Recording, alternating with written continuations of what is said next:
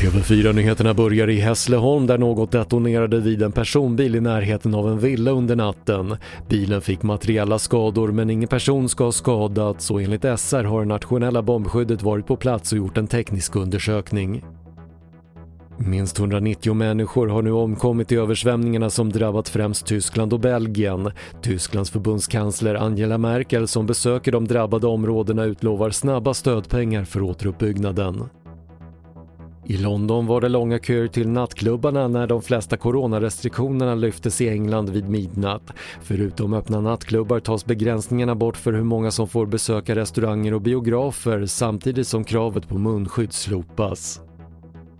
Och sportjournalisten Tommy Engstrand har dött efter en tids sjukdom. Engstrand som gjorde många klassiska sportreferat vann bland annat Stora Journalistpriset 1984 och han var mest känd för sina många år på Radiosporten och SVT. Tommy Engstrand blev 81 år.